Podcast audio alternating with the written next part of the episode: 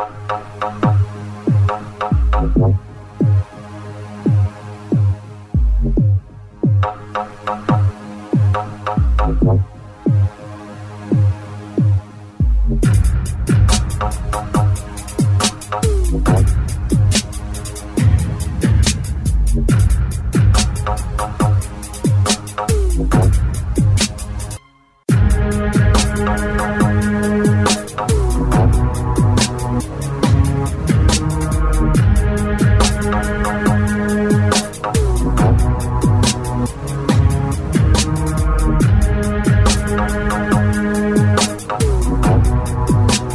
Sheila Zilinsky Show, the only show to give you the truth behind the headlines, prophecy, and the deeper things of God. Now, here is your host, Sheila Zilinsky. Hi, everyone, and thank you all for tuning in today to the Sheila Zilinsky Show for this Monday, August 8th, 2016 edition. I was on a little bit of a hiatus in July, and it is so good to be back on air. I am back to my regular schedule now. That's Monday to Friday, weekdays at 6 p.m. Eastern Time, right here on WINB. And of course, do sign up for my podcast or get the customized app for smartphones. All that information is there on the Listen tab at weekendvigilante.com. Our Android app was denied for content issues. So my web company is trying to work through that. We don't know what the issue is, but we're hoping to have that resolved by the end of the week. To have that Android app available, I really apologize. That is taking longer than we thought. But again, we're working through it. I want to thank everyone again for contributing to the fundraiser I had in July. I want to remind people that ongoing financial support has been an issue. And I need to remind people that this broadcast is 100% listener funded, and I would appreciate your monthly support to make sure there's not another interruption in this broadcast. So please become a partner today of this ministry. You can go to the donate tab on the website, and there are numerous ways to donate there. And I believe the Lord will handle this. There is no lack in God's kingdom, but God also depends on you guys to get behind ministries that are doing His work. So I hope you will seriously consider becoming a partner today. Pray about it, please. I thank you in advance for that. Well, Power Prayers is set for release this month. We had a couple of glitches, not surprising, in the final copy edit, but we're expecting it out next week. We hope to be on schedule. We are a little bit behind, but I am confident it'll be out very soon. Please, if you have not pre ordered your copy, secure it today. Don't wait for it to be on back order. So please go to my website, weekendvigilante.com, and you'll see the book cover. Click on that, get yours today. And lastly, I put together a free ebook called Colloquialisms. It's a compilation of Steve Quayle's one of a kind phrases, things he's coined over the years in celebration of his 25 years on air. So get your free copy today by simply going to my website and signing up for my free e newsletter. There's a little button there that says Sheila's newsletter. You simply submit your email there, subscribe, and you will get a copy of that colloquialisms in celebration of 25 years on the air. That's amazing. And if you already are a subscriber to my free e-newsletter, well then your copy should have went out today. Be watching for that and just check your junk mail folder as well. So again, be watching for that. And do give a shout out to Steve Quayle at stevequayle.com and tell him how much you appreciate his 25 year dedication to being on the air. Well, I want to jump right into the program. My guest today it's the first time I've had him on. It is Doug Perry from fellowshipofthemartyrs.com. It is my pleasure to welcome him to the program. Doug Perry, it's great to have you on for the first time. Welcome. Thank you. Thank you very much, Sheila. Doug, do tell the listeners a little bit about yourself and your ministry. Um, Doug Perry, let's see. I run a ministry. The main web presence is Fellowship of the Martyrs. And that's kind of a place to talk about what the church ought to be. The koinonia of the martus in Greek, those the, the comradeship of those who will not change their testimony no matter what and are dying to self daily. That is what the church ought to be, not fellowship of the comfy pews and nice sound systems. And uh, on the website there, we have eight books that I've written about how the institutional church needs to be different, what God's model is, how to hear God better, spiritual warfare, all kinds of stuff there about that. Now, I also run a ministry called Liberty Disaster Relief. We're in Liberty, Missouri, just outside of Kansas City. And for the last 10 years, we've had homeless shelters and a food pantry and thrift store and uh, just doing everything we can to help people in need that are falling through the cracks. We're not a, a shelter where they come in at night and we give them a bunk bed in a room with, you know, 200 other hard cases. We actually just started renting houses and inviting them into our homes and uh, have ranged anywhere from 30 to 60 at a time. Sometimes a single mom with a baby that boyfriend kicked her out, sometimes hard cases under bridges. More and more in the last few years, it's become more of a Christian community, and uh, we're actually living out a book of Acts kind of church daily and from house to house. The newest thing is a year ago, God bought us a farm. And uh, we have 70 beautiful wooded acres with a 20 acre cave underneath that the Lord is having us prepare as a refuge and a, a retreat center and a place for people to come and get prayer, get deliverance, and uh, learn about sustainable farming and all kinds of stuff for self sufficiency. So we have goats and rabbits and pigs and quail and geese and ducks and chickens and all kinds of stuff, uh, fish and uh, lots of neat stuff on the farm as well. So that's sort of me. I was a successful businessman, award winning glossy magazine corporate guy for a while. And uh, the Lord got a hold of me, gave me a vision of how bad things are and uh, how angry he is with the church, and it wrecked my life. I sold everything, gave it to the poor, and have been entirely dependent on him ever since for the last, uh, well, since 2004, so 12 years or so. I'm not bragging about being a successful businessman. Nobody should take pride in the lie when they let go of that to grab a hold of the truth. Yeah, I can attest to that. I used to tell people, gee, I have more degrees than a thermometer, but while I was climbing the ladder of success, I had my ladder leaning on the wrong building, Doug. So I know how yeah. that is when God gets a hold of you. Now, you've got an incredible book that I was very compelled by this topic. And I know that it's really something you don't hear in any forums or churches. And it's The Red Dragon. Now, it's really interesting it's a compendium of the horrifying reality of something that the church is just asleep at the wheel about. So get into that and tell folks a little bit about this book you wrote, The Red Dragon, and what it's about. What is the Red Dragon and how it's affecting the church? Sure. Well, if I could, let me let me start back with the vision that the Lord gave me of, of where we are that really started this ride. Uh, I had a furniture store, and we'd been having some prayer meetings and Bible studies at my furniture store a couple nights a week with my Baptist friends. And we were praying for this, like, you know, tongues of fire to land on us, kind of Pentecostal, whatever, but none of us know how to do that. And uh, I started writing about the business side of church and what was wrong with the church from a business perspective. If we really were one, most cities, if you sold all the churches in town to uh, the Pentagon or Bill Gates, they would close 80% of them, consolidate them, sell the buildings, pay off the debt, and get them on purpose.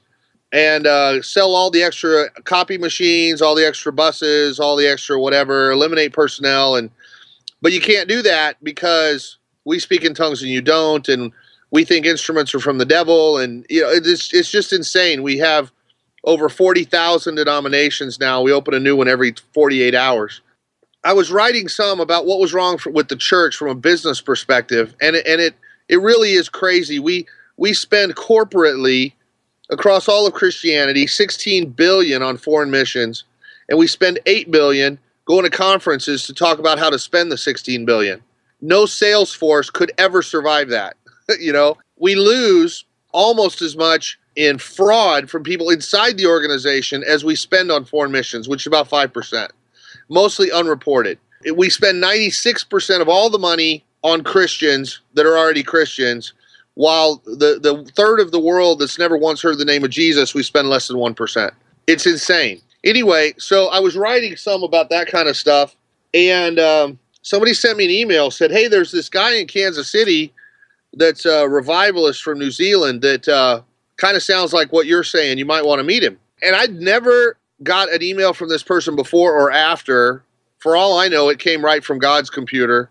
So I, I reached out to this guy, looked at his website. He's calling for these John the Baptist guys to rise up that'll pucker the wallpaper and never be invited back and say the hard things that need to be said. And I sent him an email. I said, Hey, I think I might be one of these guys. You know, I, I was called to the ministry when I was 16. My dad was a pastor, I was a missionary kid. But then I went to the Southern Baptist Convention when I was a freshman in college to represent the college. And it was so disgustingly political and ugly, I wanted nothing to do with it anymore. So at that point, the Southern Baptist broke off of me, and I knew the machine was wrong, and I knew that I couldn't I couldn't fit in the machine. So I graduated college with a religion degree and a psych degree, went into the business world. I later worked in higher education, got a master's degree and other stuff, but uh, ran my own businesses of different kinds. But I, I knew that I was running from God and I knew that he'd called me when I was 16. Anyway, so I met this guy from New Zealand, and uh, we went to a Chinese buffet, and we talked for a while. And he said, "I like what you're saying, and I know God's got His hand on you. I think what you're missing is the baptism of the Holy Spirit." I said, "I've had the Holy Spirit since I was six years old. Thank you very much." he said, uh, "I'm not talking about the redemption of the Holy Spirit. I'm talking about the empowering of the Holy Spirit. You know, whatever happened to Peter between."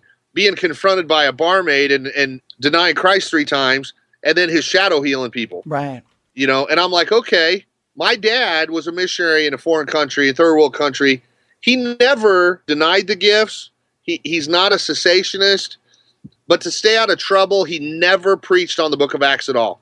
So I believe that God talked to people. There was times I'd heard him kind of nudge me this way and that. And I had lunch with this guy. He said, why don't you come down next week? We're having a meeting at a home group and we'll pray for you and lay hands on you for the baptism of the Holy Spirit. And he gave me a little book by A.W. Tozer about uh, about the Holy Spirit. And so I went home and did what I did and and dug into the Bible, read everything I could, and decided, you know what? Yeah, there's something there, and I missed it, and I don't know how to get it. And if these guys can help me get there, I want it. So it was November 23rd, 2004. I went to this meeting, um, you know, home group, charismatics, but very sincere, sweet people. And uh, I get there at seven. I'm pumped. I'm ready to go. They want to have pizza and talk for half an hour, and yeah, I'm like, it's driving me crazy. But I'm like, okay. So finally, they put a chair in the middle of the room. Said, "Why don't you sit here and we'll lay hands on you?" And I said, "No, I'm not. I'm not doing this in a chair. You're, I'm going to be on my knees. You're just going to have to bend over if you want to lay hands on me." And so for about 20 or 30 minutes, and said, "Lord, anything that's in the way between me and you, show me what it is and get it out of there." And I knew that I'd been running for about 20 years, and I saw this sort of uh, like lottery tote board on the highway with the numbers spinning of all the people that should have been in the kingdom, but they weren't because I wasn't doing what God told me to do. You know, I, that number is getting pretty big, and I just wanted it to slow down and start going backwards. And I prayed the stupidest prayer I've ever heard anybody pray. I said, Lord, I don't care what it takes my business, my life, my wife, my kids, prison, torture, I don't care. I just want to be the most dangerous person to Satan on the planet. And I, I had read about Richard Wurmbrand and Voice of the Martyrs and Brother Yun in China. It's probably responsible for 10 million people getting saved. And Brother Andrew smuggling Bibles into Romania. And I didn't mean it in a competitive way. I just meant that I knew I had a pop gun and I wanted a nuke. And I wanted to go and make up for lost time in as big a way as I possibly could and he showed me stuff to repent for, some stuff I didn't expect, like the only kid in third grade whose name I remembered that pulled my pants down on the football field that I was still mad at. and he said, You got to forgive him. And I'm like, Really? We're going that far back? And he's like, Yeah. And uh, just some other stuff he wanted to clean up. I don't have, I got friends that are bikers and X this and X that and whatever. I'm just, I didn't have a, a, a, resume of drugs and prostitution and and guns and whatever. I, I just had a lot of self. I just had a lot of me that needed to die. Anyway, so we repent for some stuff, and then about 35 minutes or so, for whatever reason, Andrew felt to stand me up, and he he reaches down, grabs me by the arm, and stands me up. And as soon as he stood me up, this vision started and it was what they call an open vision because it doesn't matter if your eyes are open or not it's just going to play and it just takes over you can't stop it it's not a it's not a dream it just it just plays like a movie and i never had one of those before but uh, i'm looking down on the planet And on the left is the Western Hemisphere in America and Canada, and there's this black, greasy nastiness spreading little tendrils out all over the globe. And instantly I can feel the wrath of God at this. And and and I have this like ice pick in my chest, in my heart. For three days after that, I could barely breathe and my chest hurt. And on the other side is a reel of faces of little kids, like five, six year old kids whipping by. And it goes by real fast and it'll stop. And there's a kid in Africa and he's got AIDS and it's the fault of the black stuff. And there's a kid in China and he's lost and dying and it's the fault of the black stuff. And there's a kid in Appalachia and he's addicted to painkillers and illiterate and, and it's the fault of the black stuff. And I can feel the love for these little kids at the same time as I feel the wrath for these little kids. And I'm wrecked. I'm bawling and groaning from deep down in my chest. And I'm like, oh God, I had no idea it was so bad. And I know instantly, like you do in a dream, he wasn't mad at homosexuality or liberal Democrats or Hollywood. He was mad at the church because we had the light and it was black and we were exporting it all over the world. And the faces would whip by, and there's a, a little kid in the Philippines, and he preaches just like Jimmy Swaggart because that's the way the Americans do it and, and a kid in Africa, and the pastor said, Give me your last chicken so I can get a jet plane and God will bless you. Oh, and, and, and I'm feeling the love for these kids and the wrath for what we're doing to these kids. And I'm begging, oh God, how are we still here? How have you not vaporized the planet for how badly we've handled all this? How much we've turned against each other, how much we've not done what you told us to do, how much we've not cared for the poor. So, for about 10 minutes, the vision runs, the faces whip by, and then the screen goes black and Sheila, I expect you to check with God on this stuff. When people tell you crazy stories, you know, I always check when they tell me stuff. Anyway, the, the screen goes dark. The Lord said, You wanted to see through the eyes of Jesus because I was praying for wisdom, and wisdom is just the forest ranger up above the trees in the stand, you know, sees better than anybody else. And nobody's got a better vantage than Jesus. And so I said, oh, Lord, I, I know things are bad, but I don't know what to do about it. And I just want to, you know, show me what it's going to take and how to fix this, and I'll do whatever. He said, You wanted to see through the eyes of Jesus. I showed you everybody. Now you're responsible. The way my mind works, it was a 15 minute vision. Statistically, 150,000 people die every 15 minutes. So were they in there or weren't they? I'm like, What do you mean you showed me everybody? I, I thought that was just a bunch of little kids. He's no, that was everybody. I'm like 6.7 whatever billion people just went by. And he's like, Yeah. And I said, But Lord, people died during the vision. Were they in there or weren't they? He said, Don't worry about it. That was everybody. Well, I know a guy, a friend of mine, he remembers his mom flipping their station wagon when he was a kid, and every little piece of glass, he could watch it bounce and see the car slide, everything in slow motion. So, you know, God, time, okay, fine, whatever, that was everybody. Do you mean I'm responsible? He said, Well, you said you wanted to be the most dangerous person, of Satan, on the planet, so now you're responsible. I said, Lord, uh, you're telling lots of other people they're responsible too, right? It's not just me. He says, What is that to you? Now go. So I understood that didn't mean I'm in charge of anything or I'm the apostle of the planet or anything like that. That meant it doesn't matter what I tell John, you go do what I told you to do. You know, you go as if nobody's coming to help. And if anybody lifts a finger, it's just bonus, but you go as if it depends on you. So I've been, you know, 200 miles an hour with my hair on fire for 10, 12 years now to try to do everything I could to turn this ride around and it doesn't really do much good to go evangelize and tell the lost they need Jesus and then take them into some megachurch that's going to make them twice the sons of hell that they are. We got to change the church. We got to be different and we got to show them something that will wreck them. And, you know, the, the, the best evangelism method in the Bible is very clear. In John 17, Jesus is in the Garden of Gethsemane and he prays for us and and he says lord let them be one as i and the father are one because then the world will know that you sent me when they are so supernaturally here take my car take my house black people white people doesn't matter everybody together loving like that the world will go that has to be jesus there's no other explanation for why the christians are acting like this and we are so far from that that it's that it's just horrible after that I went home, crawled under the bed, and tried to hide. First, uh, some people get the gift of tongues when they get hands laid on them. I got the gift of screaming. There was nothing but groaning and screaming for six months. And eventually, he gave me something that was linguistic, but there was nothing but crying and groaning. And and still that's my main thing. That's the burden that I'm under for things to be different. Anyway, I spent about 2 years after that visiting pastors, going to different congregations, seeing all the different flavors.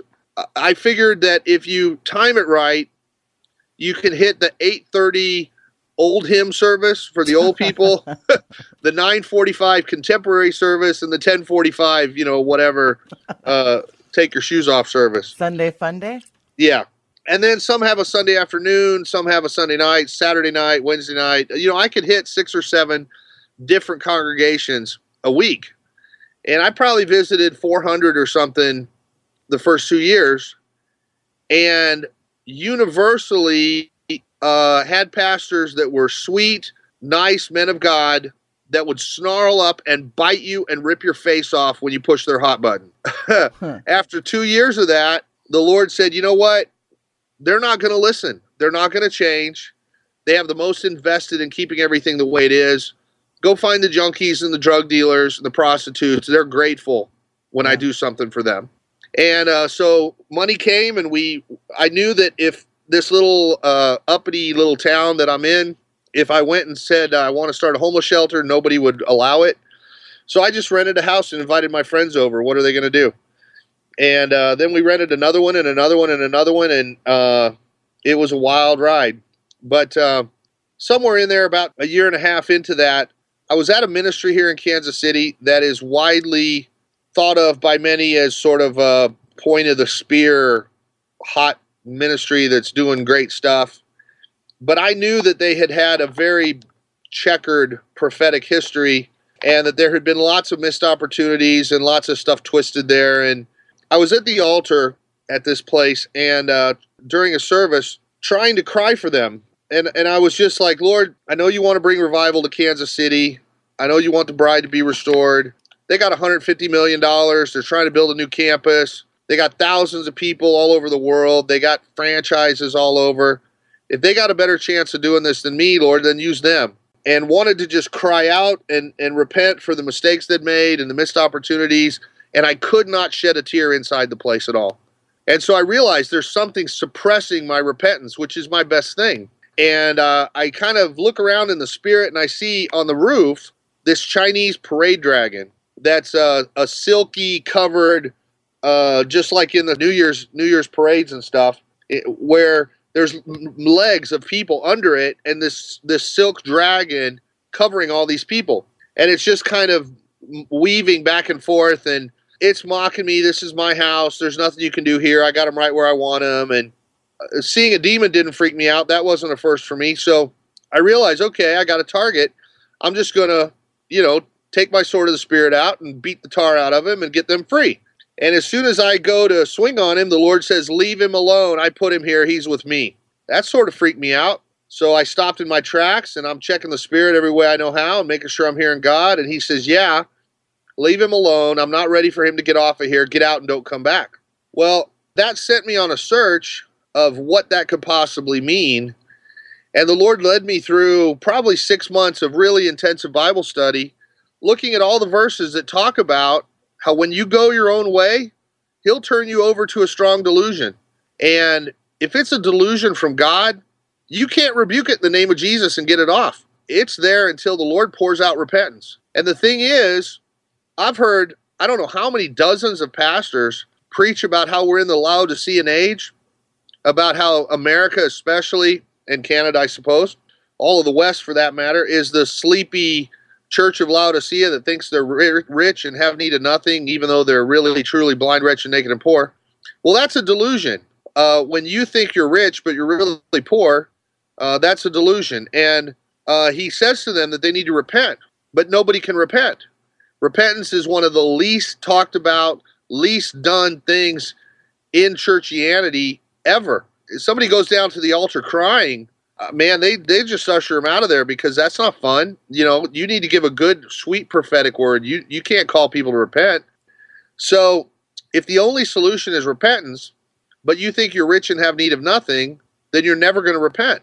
So you're caught in this terrible catch 22 where you're doing the dance, See, the, the what the Lord showed me is that Satan has no legs. He has to get us to pick him up and take him where he wants to go. And so he convinces us to chase something, anything other than the cross of Christ. And in the Chinese parades, there's always the dragon. There's a guy out front with a pearl on a stick, usually painted like the world, like a globe. And the dragon follows the guy with the pearl back and forth, trying to swallow the pearl. Now, the pastor may think he's in charge, but really he's just chasing whatever the pearl is. And the pearl could be a manifestation, it could be a new gymnasium onto the sanctuary, new building campaign, it could be purpose driven, it could be seeker friendly, whatever, prosperity, anything. And if they do manage to catch it and, and build a new gymnasium, then they'll make up a new one and they'll chase that for a while and start a new campaign. But anything other than the cross of Christ and brokenness and sin and repentance is going to be a delusion. And sooner or later, God will turn them over to it. And there's no other way of looking at it except to see that so many people, so much of this thing we call church, has been turned over to something else altogether and is dancing this little dance. It weaves and bobs. Some of them have lights. Some of these parade dragons are very elaborate with sequins and silk and, and car batteries with lights on them and all this stuff. But underneath, they're just sweaty guys in tank tops with this dragon held together with duct tape and, and baling wire. And you better you better follow the leader or you're gonna tear this thing apart and we're gonna eject you. And if your legs get tired, we'll get somebody else to run the child care program. We'll get somebody else to volunteer for the missions committee. You know, it's just using them up and spitting them out and getting nowhere we are losing a million people a year in the United States out of church, according to George Barna, statistician. And our, our productivity is horrible. I've got a big book of stats, uh, the annual Christian mega census. It's uh, it's it's called uh, AD 33 to uh, 2200, the summary of the annual Christian mega census. One of the metrics that they have in there is return on investment, essentially. So they test they look at the total money spent on Christianity in a country divided by the number of baptisms. Now, that doesn't really tell you how effective you are, but it's measurable. It's something people track. You know, anyway, so like in the Congo, it's 2000 some $2,600 per baptism. In the United States, it's 1.55 million dollars per baptism. Is what we spend if you total all the concerts and conferences and t-shirts and necklaces and outreaches and everything, ski trips. You divide by the number of baptisms, it costs us $1.55 million to get a person baptized. And that includes the Catholics. I mean, this is horrible. And that's not even the worst. Japan's over $2 million. Germany's close to $2 million. All of the West is horrible and and yet we can go to Mozambique and it's a thousand dollars per baptism. You know, so it just illustrates the craziness of the dance that we're dancing. That's really getting nowhere and not saving people, not resulting in real in real faith. A lot of people sitting in the pews that have no idea what they really believe may or may not really be saved. Anyway, so the red dragon I talk about in the book, some of the symptoms of it, the, the, the spiritual pride, the religious spirit, the competitiveness. You know, we're the most authentic, we're the most original. We trace back to Peter and you don't, and, and all this defensiveness that rises up as you get turned over more and more to this thing. It's a horrible, horrible state of affairs. My hope, my belief is that uh, judgment begins at the house of God, and that this great falling away that we're all talking about already happened in the church. I believe we're there there will be people that will manifest how fallen away they really are, more maybe, but they're sitting in pews fully fallen away already. And I believe that, that the red dragon is the is the method that he used to kill the bride. Um, because if we are the spiritual body of Christ, we have to follow the same path as the physical body of Christ. That means divided into pieces, chunks all over town, bleeding through the streets, mocked, spit on, on a cross and die. Because you don't raise glorified dressed in white without wrinkle or spot without having died first. The bride is nowhere near as dead to self or, or anything else as she needs to be. And and I think this is the mechanism that the Lord is using to humble us when the scales fall off their eyes and he pours out repentance and they see the horrifying scale of what we have done the gold crusted cathedrals built on the backs of the poor, the million dollar chandelier in First Baptist Dallas, the, the three, four million dollar pipe organs, whatever. When when we realize what this looks like from the eyes of Jesus, it's like Mad Max, Terminator, post apocalyptic, skulls everywhere, dead wasteland. Stunning compilation. I mean, the nasty red dragon spirit sounds like a cornucopia of total iniquity. That's destructive. Yeah. And yeah. isn't it convenient that all on the heels of that? Now, and of course, this ties into one of the titles of your book, an absolute jaw dropping title that caught my attention was Who Neutered the Holy Spirit? But the Holy Spirit has been, it's like Holy Spirit has left the building. Yeah. Elvis has left the building. No, the Holy Spirit's left the church buildings. Absolutely. Yeah. And it's not that there aren't good people in there somewhere. And it's not that there aren't good ministries that are feeding the poor or trying to do the right thing. But the institutional system is completely bankrupt. And the people that I know that are growing that are hearing God, that are hearing the right voice, are like willows in the desert, listening to the internet, out of the system, being raised up by God Himself. And, you know, that's really, uh, I've got a, a, a video about the book of Micah. And Micah, like most of the minor prophets, is end times prophecy and millennial reign prophecy. And it says it alternates between the false shepherds and what he's going to do to them and the flock of his inheritance. That he said, These are my the flock of my inheritance that lived alone in the mountains of Carmel, in the woods, fed by my rod, and walk with a limp. Okay, well, sheep don't live alone, they're flock animals. They don't live in the mountains or in the woods they shouldn't be fed by his rod. You know, your rod and your staff come from me. The staff is the hook that gets him out of trouble. The rod is the baseball bat that he hits the, the tigers with, the lions and the bears. But it says they were uh, that he put them into captivity himself, that he afflicted them himself. They walk with a limp because they've wrestled with God, and that this is the flock of his inheritance. And I have met. We are a gathering place of these lonely, broken little sheep that he prepared, he equipped, and and yeah, man, somehow they they walk with some kind of limp, either physically or spiritually, emotionally. And he says in the last days, he's going to gather these lonely little sheep together in the fields of Bashan, in the pasture land, in the heartland, and they're going to make the, the noise as of many men, and kings will be afraid of them, and their holiness will shock the nations.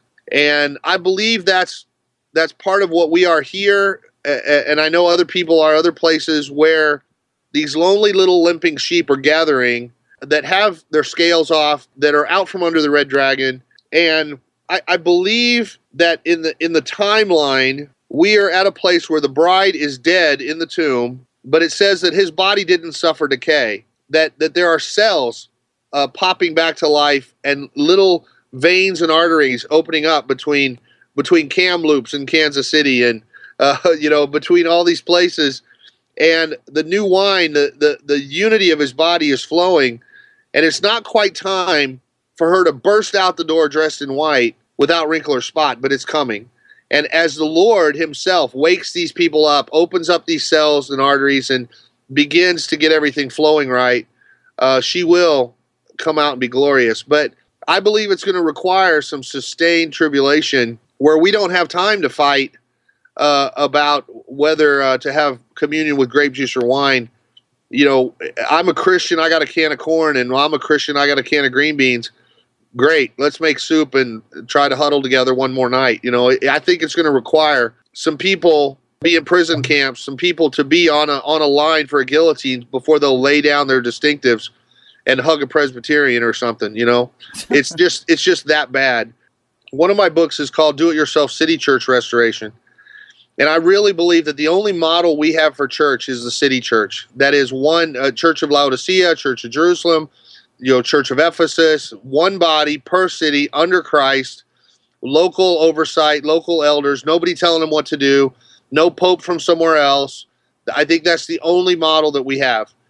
And uh, while there may be apostles and prophets that travel around and give you a word, ultimately, even Paul had to default to the, to the elders in Ephesus and he could cajole, he could urge them, he could say, as a father, I think you owe me this.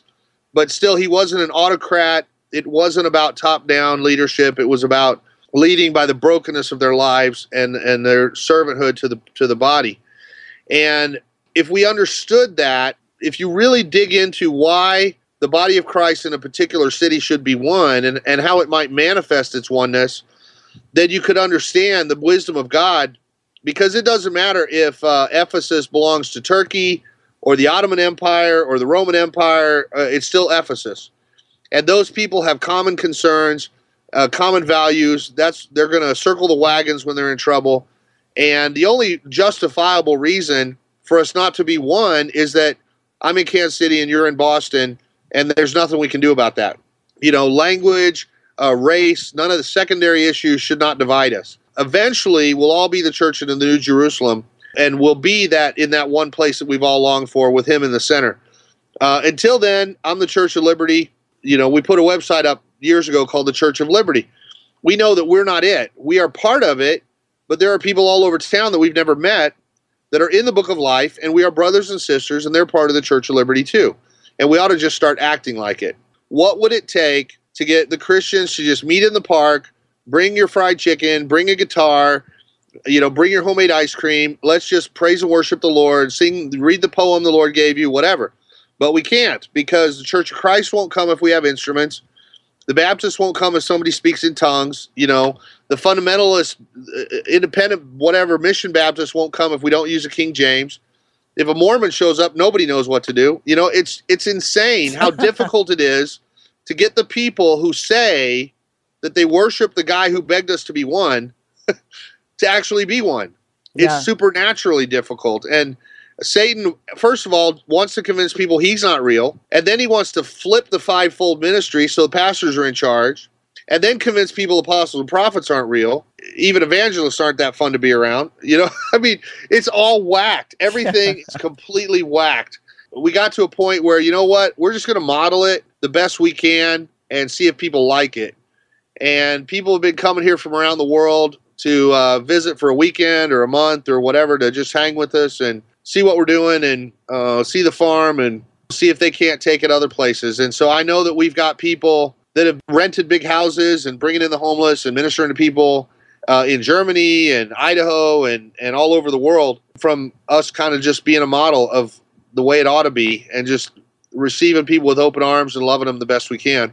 Well, and again, going back to the book of Acts, that really is the model. It's not about a building. It's not about the Sunday fun days, social clubs. It really is about exactly what you're doing boots on the ground, ministering. And what part of that whole great commission that Jesus gave us do people not get? Because let's right. face it, healing and deliverance were two thirds of Jesus Christ's ministry. And yet, wow, it's crickets chirping in the mainstream when you need deliverance. Yeah, it's crazy. Yeah, we got 50% of the church on antidepressants yeah. and anti-anxiety, but nobody's got a demon. Right. It's so difficult even to find a deliverance ministry in a city is difficult. It, it's crazy. People call me and is there anybody you know in Orlando or whatever? And I'm like, no. I know like five people in the whole country that I trust that aren't going to charge you a thousand dollars to get an hour of deliverance or whatever. Yeah, it's crazy. Yeah, it absolutely is completely crazy. And I get that all the time too. People requesting, do you know any deliverance ministers here or there? And, you know, and people wonder why Carl and I are so busy. There's so few of them. That's the frightening part of this. And, you know, these people that are charging for deliverance, boy, we're in a lot of trouble there. In the waning moments, Doug, anything further you'd like to add? And then give out how people can get in touch with you and support the work that you're doing. Sure. Well, I can tell you, we have people here that they might be 50, but they're an orphan. You know, there's nobody, there's nobody that cared about them. There's nobody that loved them. We have people here that know I love them more than their own mama who threw them out, you know, and I've got some roughnecks here that would take a bullet for me because they know I love them and nobody else in their life really has. And that's what we're supposed to be. We're supposed to, you know, uh, it's not because they pay rent. It's not because they help. It's not because of anything. They just they're just somebody God put in our path and said to take care of them and love them, and we do. And um, we we're a you know tiny little ministry. We we probably have a hundred fifty thousand dollar a year budget right now, and we're supporting five rental properties, the farm, thrift store, food pantry. We feed a couple thousand people a month at the food pantry. We house 50 people, give or take, off and on. We we get people to their doctor appointments. We drive people around. We do a whole bunch of stuff. Uh, plus the conferences where people come in from all over, and uh, just on a real thin budget. But would like to be able to do a lot more and get the word out a lot farther about what God's doing here. And um, you could go to the website fellowshipofthemartyrs.com. There's a little piggy bank thing there where you can donate. If people would like to help, they can mail uh, or they can uh, use credit card or PayPal or whatever there. All of my books are on the website for free. You can go to books under ebooks. The PDFs are there to download. If you want to order, you know, if you don't want to print it out, you can order a paperback. Uh, it's probably cheaper than an inkjet printer or cartridge. And we have them on Kindles or, uh, uh, you know, whatever ebook readers there too and on Amazon. But um, there's lots of videos. We have about 1,200 videos on YouTube. It's uh, FOTM1, the number one, uh, youtube.com slash FOTM1. And you can go there and subscribe to the channel and get all the updates every time we let out a new video. Our upcoming conference, the next one is September uh, 2nd through the 5th, is Labor Day weekend, is a four day one. And then October 21 and 23, we have another one at the end of the Feast of Tabernacles. And our conferences, there's no charge. You just come in on a Friday, we fellowship, show you around on Saturday, help at the farm, kind of be a part of what we're doing, praise fellowship, deliverance, prayer, whatever that night. You know, some more time on Sunday, share some meals together. Uh, one of the things that you see in the book of Acts is a lot of eating. And uh, uh, they had to stop drinking and doing drugs and going to the temples and whatever else. And I think eating is the thing that the Lord left them with to enjoy each other and to celebrate and to, you know, all things in moderation. But I think we, a fellowship around a meal is really what the Lord's Supper was not uh, an, an, ounce of grape juice and one oyster cracker. Right.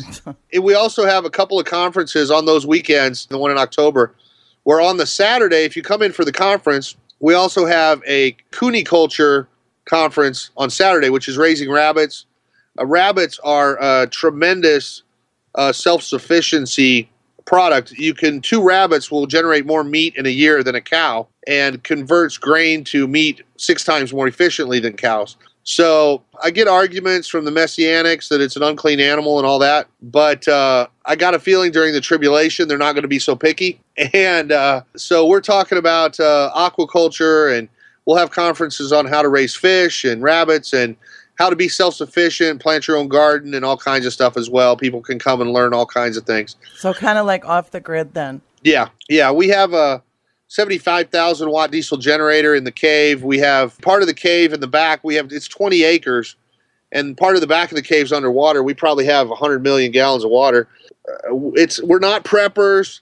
We're not uh, trying to cloister off, and and we don't collect guns. We're you're not but, hunkering down and bunkering down. And no, no, because God's whatever God's giving us it's to be there to feed a city. It's to be there to take care of your neighbors. It's to be there to, to take care of others, not to hoard for yourself. And and uh, what I have learned, you know, Jesus fed a lot of people. Yeah. And he did it with not very much. And I have learned that however fast you give it away, he'll give you more. Amen. And uh, so even if somebody comes and were to hold me up at gunpoint and say, "Give me all your food," well, there'll be more tomorrow. So take whatever you need. You know, it's not it's not my problem. Absolutely. Well, and I'd like to really encourage people to check out your books, especially The Red Dragon, but not just that one. There's so many incredible ones there. Now, you've got a newer book out, correct? Well, my most recent book is called uh, The Dad Filter, and it talks about all the ways that we put God in a box shaped like Earth Dad. Whether he was never around or he molested us or he, whatever, there's lots of ways that people are not relating to God correctly because they have him in in the wrong mold. You know, you have me back on, we'll talk about uh, deliverance or a bunch of other things, or how to hear God better, or what, whatever topics that uh, uh, we've we've covered a lot of stuff in the last 12 years on the website. So I look forward to opportunity to talk to you some more.